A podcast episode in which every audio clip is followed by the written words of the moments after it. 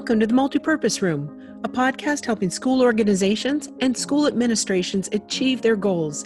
Each episode discusses real life topics that PTAs, PTOs, and school staff are dealing with. Our hosts and guests offer practical tips, learnings, and best practices to achieve their desired outcomes. And here are your hosts, Wesley and Deborah Jones. We've heard from listeners and school groups alike that fundraising is really hard this year. They are having to reimagine their events from last year. Some schools are just converting those events to an online forum. Others are hesitant to do that because they are hearing from parents that the last thing they want is another Zoom meeting. As a working parent, I can say that the Zoom fatigue is real. But I can also say that the events that we are going to talk about in today's episode are the espresso to my Zoom fatigue. We're going to talk about some ways to put the fun back in fundraising. Welcome, Ryann Galloway Tacha, Director of Advancement for the Barstow School. We are so excited to have you. You have well over a decade of fundraising experience and some of the most creative ideas, frankly, of anybody I've talked to in the fundraising space. So, very happy to have you here. Thank yeah, you. we're excited to have you today. Thank you. That's so lovely. You guys are so nice. we try. yeah. So, can you tell us a little bit about your background and how you got into fundraising? Oh, sure. It's, I mean, I'm sure every fundraiser would say this, but it's a funny story. So, I went to college at Wheaton College in Massachusetts. And while I was there, I won a fellowship, the Porter Fellowship, and I went to Cleveland, Ohio, and was at the Cleveland Orchestra. And when I showed up on this fellowship, I really wanted to work in the arts education space. And they had two women, lovely women, working in arts education. And they said, We don't need you, but you know who needs you? Development. And I was crestfallen to say the least. But I went to development. I was their intern. And, you know, it was everything from going to events that they had to stuffing envelopes, obviously, and everything in between. So I went to this event that they had in the country. They had a second location, and I ended up talking to one of their donors. And he said, I said, you know, well, you know, hi, I'm Ryann, I'm the intern. And he introduced himself, and he was the president of KeyBank, actually. And I said, well, why do you give to the orchestra? And he said, I give because there are people like me who grew up like I did who don't have access to music, and they never will unless the Cleveland Orchestra provides their musicians and they go out into the country where I'm from and they take their hundreds of thousands of dollars, you know, their instruments that they're worth, and they show them to the kids and they let them touch them and play with them. And it might spark something for someone. And it was in that moment that I realized that as much as I love arts education, if there's no money to fund arts education, it's not going to happen. And that started me down my path in the uh, development world. Yeah. So, being the director of advancement for a school, what are some of the typical events that you do in a school year? Director of advancement, just a bit of a disclaimer for most people who work in the K 12 space like I do, it's typically development director is your title, director of development. And so my boss decided we were done developing and we were now advancing. So I got that title. It's interesting, but that means that I oversee alumni relations and the fundraising for the main campus of the Barstow School. So this year we have our largest goal, which is $1.2 million. And the school is 136 years old. And that is the most money that any development director has been asked to raise. So it is definitely a challenge, but I'm sure we'll talk more about that. And the part that I, I really organically respond to is also alumni relations. I love planning the events. And in terms of alumni events, typically we do happy hours, we have regional dinners in Chicago and New York and LA and Dallas and all over the country. We have an alumni weekend that I created five years ago. We have a holiday party for local alumni in Kansas City. And we also have one big fundraising event a year, which is the auction. And some people call it the gala. Yeah. Can you tell us a little bit more about the gala? I'm assuming that's probably your most popular and, and largest event of the year, as you said. It is. This year, it's going to look very different. But in years past, it's a gathering of anywhere between 175 to more than 300 people. And it's what most people might imagine. There's a large ballroom, there's a live auction, there's a raffle, there's a big silent auction with hundreds of items. There's a staff that is handling checking people in and checking people out. And the goal really in the past has been to raise $200,000. But after you rent that large ballroom and all the space and pay for the food and the drink, we were netting about $100,000. So that format actually changed when I was promoted two years ago. And we basically have, I wanted to make the auction more fun. While the fundraiser was very successful financially before, it was not a very fun event. So um, in 2019, in February, we had um, Barstow on Baltimore, which is uh, a street in downtown Kansas City at this gorgeous event space. And we had a Mad Men theme. And we um, had VIP tickets, which we'd never done before. We had the opportunity for people to come early, have special drinks. We had fewer silent auction items. And we had a very a shorter live auction, which had some technical difficulties, so we did not raise as much money as we thought we would. The AV didn't work, so I couldn't show the gorgeous Mexican villa, and I couldn't show the fabulous beach house and South Coast and all those kinds of things. So, you know, as I say, Murphy is always busy, but people talked about how fun the band was because there was dancing and we had a fabulous caterer and we had all those things. So that was 2019 in February. We celebrated our 135th year last fall, and we had a party at the school. It seemed very appropriate to celebrate that huge event on campus and not in a ballroom somewhere else. And so we had a tent put in our back parking lot. We had the same band because people loved it. And it was not, the idea was that it was not going to be a huge fundraiser. The idea is that people are going to come, have a good time, celebrate the school. We made it free. There was no ticket price. And uh, we had a small silent auction, and people made donations. And so this year, we are doing our auction gala online, and we are slated for February 2021 right now. So that's interesting that the concept of making it free and making it about the experience rather than making it about fundraising and that kind of philosophy. I know you've been doing some reading about giving philosophies and probably thought a lot about that aspect of offering something for free and having people come and giving is kind of secondary, as well as the concept of transactional philanthropy. Tell me a little more about that reading that you've done, the different kinds of philanthropy, and what you view as most successful to your strategy moving forward?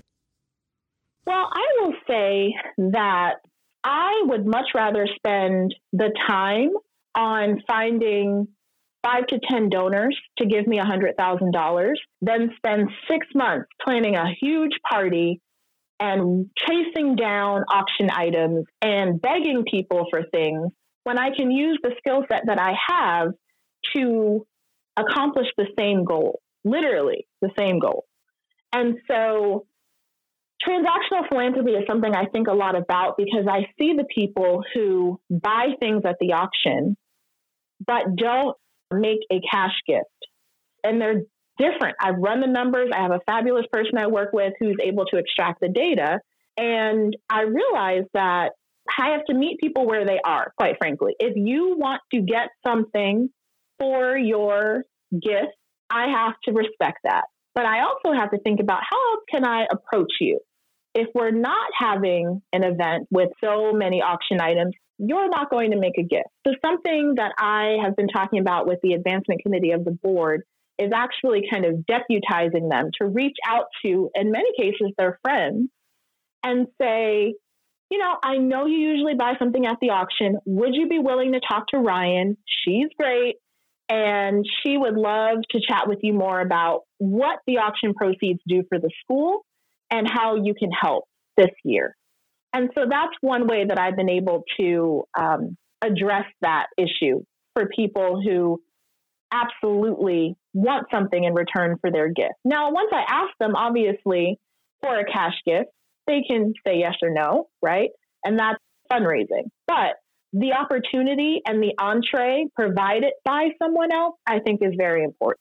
I think that's an interesting way of looking at it because I don't know how many groups at schools think about different kinds of givers, right? And I think there is a lot of focus on that transactional philanthropy and giving something for a donor or somebody getting something for their donation.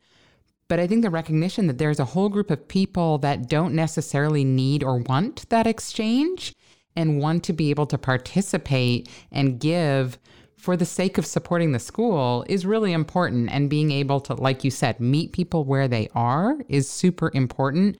And also understand where time is best spent. In other words, how much are you getting from this category of events and this category of givers versus this other category? It's a really smart way of looking at your strategy.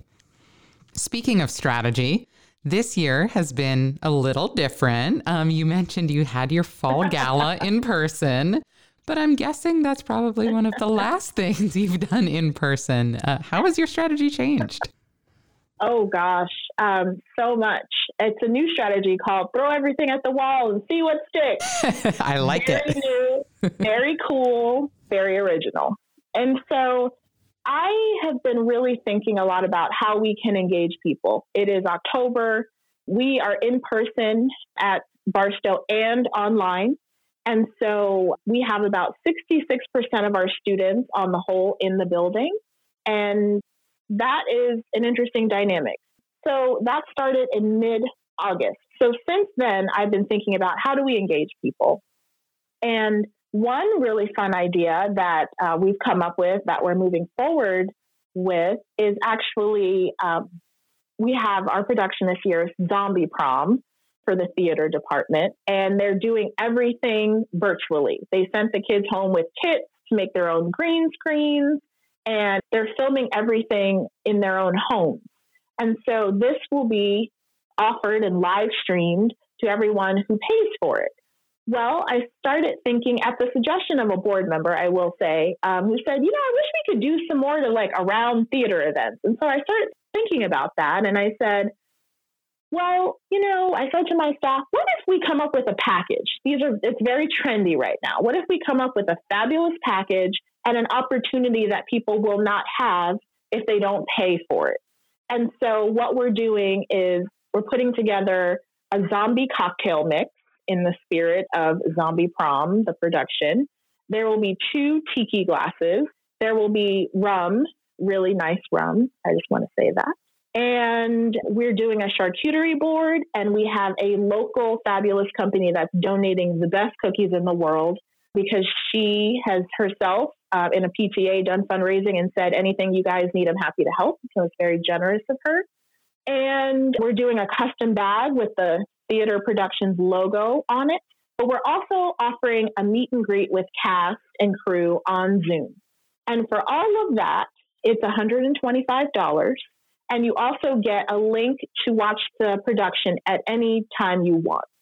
So, in terms of cost, it's costing us about 70 to $80 to put this all together. And I'm saying very uh, explicitly that the rest will be a gift to the Barstow Fund. So that's one that is a test run. It's a kind of a beta thing for us, and we're going to see how it goes. We're really excited about it. And it's a nice opportunity to make relationships with local um, businesses. So that's a fun thing that we're doing to engage parents. On the alumni front, we've got so many ideas. We are starting a book club with a very beloved teacher here at Barstow. He's selecting four books that they'll read over the course of the next eight months, basically, and they'll meet every four to six weeks. And his name is Mark, and Mark is so excited. He said, Well, do you think it'll be just, you know, some of the students that I taught, or do you think it'll be older alumni? And I said, You know, it's really hard to tell, but when it comes to some other events we've had, it, we get a really nice range of the women who graduated in the 60s and the 70s, and also those who graduated in the 90s and the 2000s. So that's a really fun idea. We also are toying around with the idea of launching a master class taught by alumni. And the first iteration with this, we have a really lovely man who's a world renowned pastry chef. And we want to ask him if he will do a baking class for us. We'll provide the ingredients for people here in Kansas City, but he'll get on Zoom and teach people how to bake a delicious holiday cookie. We also have someone who is a former press secretary who's among our alumni. And I'm thinking about, well, I have to send this email, draft it, but I'm asking him to possibly do a public relations talk for us. I think that would be really exciting and very cool. So we are certainly using the resources that we have in house, and we're just trying a bunch of things. Inevitably, something will fail. We had alumni weekend was October 9th and 10th, and we had like 25 people signed up for the trivia Zoom that evening, and like half of those people showed up life gets in the way. It's a Friday night. I completely understand. But I still consider it a success because the people who were there had a wonderful time. And it made us really understand that there are folks who crave this kind of engagement. I connected with people who I'd never seen before in person or on Zoom. So we're reaching people in a way that is effective. And I'm happy and proud of happy about that and proud of that. You just gave us so much good information and like I like where do we get the invite for this these events? It sounds amazing.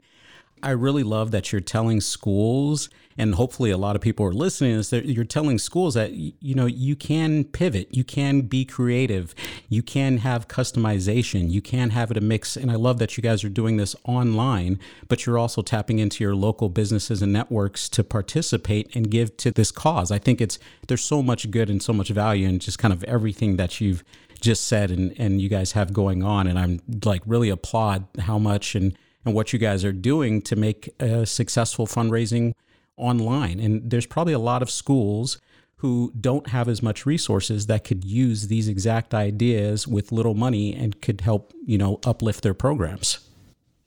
You know, I hope so because everybody has someone. Everyone's got someone, they've got an expert, they've got a connection, they know someone who knows someone. The six degrees of separation is the older I get, the more real it becomes for me. So everyone's got that. And it's, I think the other thing is that I found that right now, people, a lot of people really want to help and they don't know how to, and they might not unless they are asked. So I would also offer that as just ask, get out there and ask your local people because you would be surprised how many people would say, Oh, I'll give you that. You can have that. Or we would be happy to participate somehow. When planning something like this, it seems intense, but could you give us a little kind of draft preview of what you need as a team to kind of schedule and make something that, like this happen? Maybe just a timeline. If it takes about three months to get organized, what do you think, or what is your advice to schools who, are, who want to do something similar? Well, I will say on the subject of our packages for Zombie Prom, we're pulling it together pretty quickly. It's about a three and a half week lead time and we will give the packages out the week of Halloween. And so, but that was really, can we get the bags turned around? Can we, is uh, a local restaurant willing to do the, the boards for us? It was really kind of getting those answers. How fast can Amazon get those glasses here? I mean, it was everything that you can think of, but also a communication strategy. What we're doing is we have a weekly email that's called Review Preview that goes out on Fridays. And my message will be the lead message for that. It goes to the entire uh, school in terms of all parents. There are only 24 spots. As I said, this is a test run for us. So we're saying there are only 24 spots. It's $125. Act now. We're giving people one week. And then after that, the packages will be assembled, everything will be delivered, and people will pick them up from school. So it's a it's relatively a kind of a, a light lift on this. Something like talking to a former press secretary. We're planning that event for January and it's an email and then it's some promotion and then figuring out if it's very popular, what's our platform? Are we on regular Brady Bunch Zoom or are we on a fancier Zoom where you can't see anyone and he's speaking and everyone is muted. And you know what I mean? We've got to, we're, we'll see how that goes on. We're flexible in that way. But today is mid October now. And so we think that that's enough of a lead time to promote it properly and to make sure that he feels like prepared. And if there's anything that he wants to promote, that he's got some time to pull that together and make his connection. So, yeah, that's exciting, I think. Uh, it's very exciting. I think that it's encouraging to see how quickly you can pull something like the Zombie Prom packages together and how you're able to really just pivot your your plan. Um, in this throw everything at the wall strategy, have you come across any don't do's, like things to avoid, lessons learned, any wisdom to impart there? In this particular context, I would say don't pigeonhole yourself just don't, you know, the kind of never say never. I will never do X, Y, and Z. I, you know, I will just say never say never, but also invite people into your your thought process. I think is something that I would absolutely advise. I keep talking about the fact that this is a theater production, and I went and had a one on one with the director of theater. He had the time to put together an Amazon wish list to which he invited me. And I was able to forward that and invite a woman who is our assistant in advancement. And so she's actually managing the Amazon ordering and thinking, oh, do we really need swivel sticks? How much are they? I don't think we do. But let's definitely do the glasses and let's definitely do these bags. And so I would say Bob, who's the director of theater, had some fantastic ideas and found a fabulous mix that we were able to just kind of roll with. So I think be collaborative in most things. I feel that way, but certainly when you're trying new things, try out your ideas on people, see what they have to say. And they might give you a hard no, and that can be very valuable, or they can add to what you've already developed and thought about, and then they can take it a step further and it can be even more fabulous. So, out of all of the ideas that you've mentioned here, is there any must do's, anything that you would recommend if I'm a school PTA leader and I've got between now and July to do whatever fundraising I want? Is there any one or two or three ideas that you would throw out of like, hey, you should give this a shot? Oh boy. In terms of this moment, I would say I think that everybody right now is everyone's talking about Zoom fatigue, right? We're all tired of Zoom. We're all on Zoom. Da da da da da. Okay, don't let that deter you from putting something on Zoom or whatever platform you have access to. Give it a try. I think that our virtual gala in February is going to be on probably on Zoom, but I would say make it really easy. I've taken a lot of webinars on this because it's a new space for so many people, and there are so many free webinars right now. I would like to say that if you're not taking the webinars, this is a missed opportunity. Everything is basically free. And if you can't watch it while it's live, they send you a recording. So you're having a busy week, you're having a busy day, you watch it when you've got some time on Friday at two o'clock, and that's great. So I've learned a ton by going to webinars. And the one piece of advice that I've been really looking out for in terms of virtual events is make it really easy for people to access it. Make it one click. Do not send them barstowschool.org 5, 6, 7, 8, 9, 10, 1, 2, 3, you know, the alphabet. No, make it a link. Make it very easy, whether it be on Facebook Live or Zoom or whatever it is.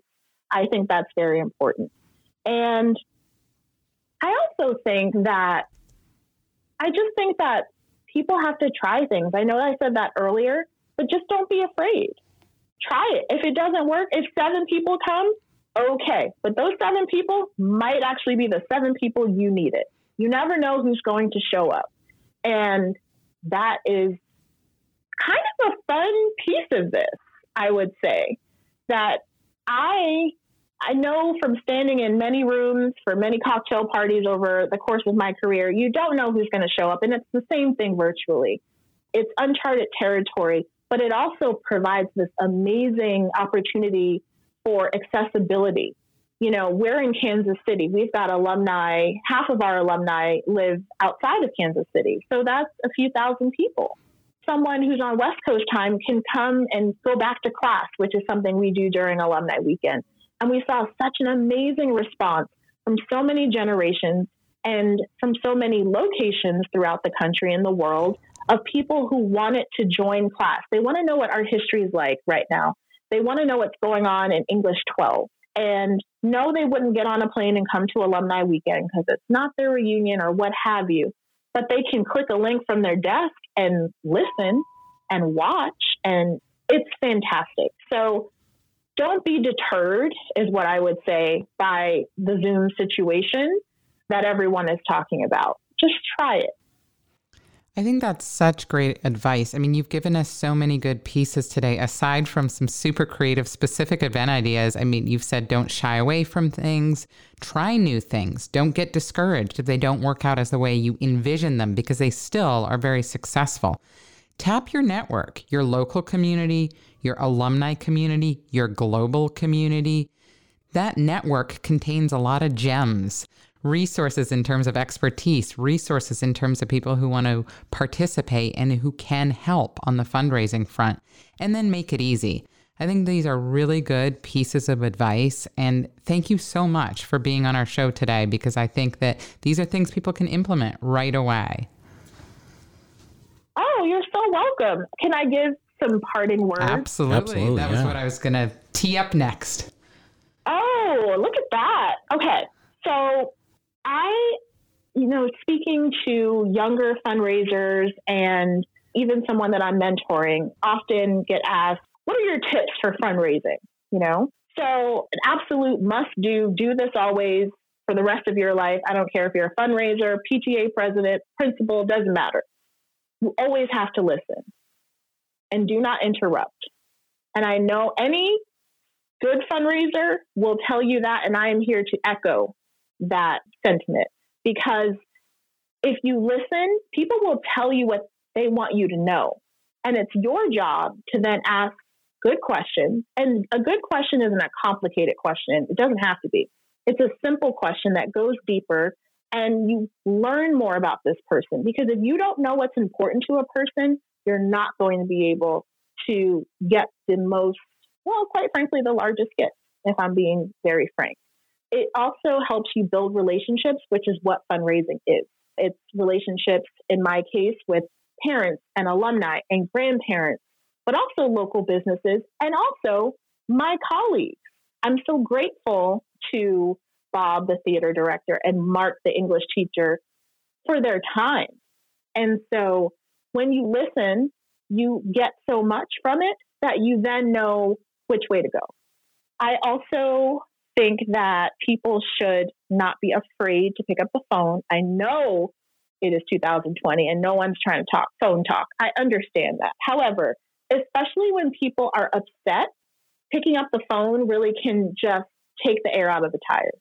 Listen again, but don't be afraid to do that. And my third tip is actually kind of a funny one, I think, but I learned it by messing up, quite frankly. And it's dress if you're going to even a Zoom meeting or you're going to meet someone for coffee or lunch or whatever the meeting is, dress according to your donor.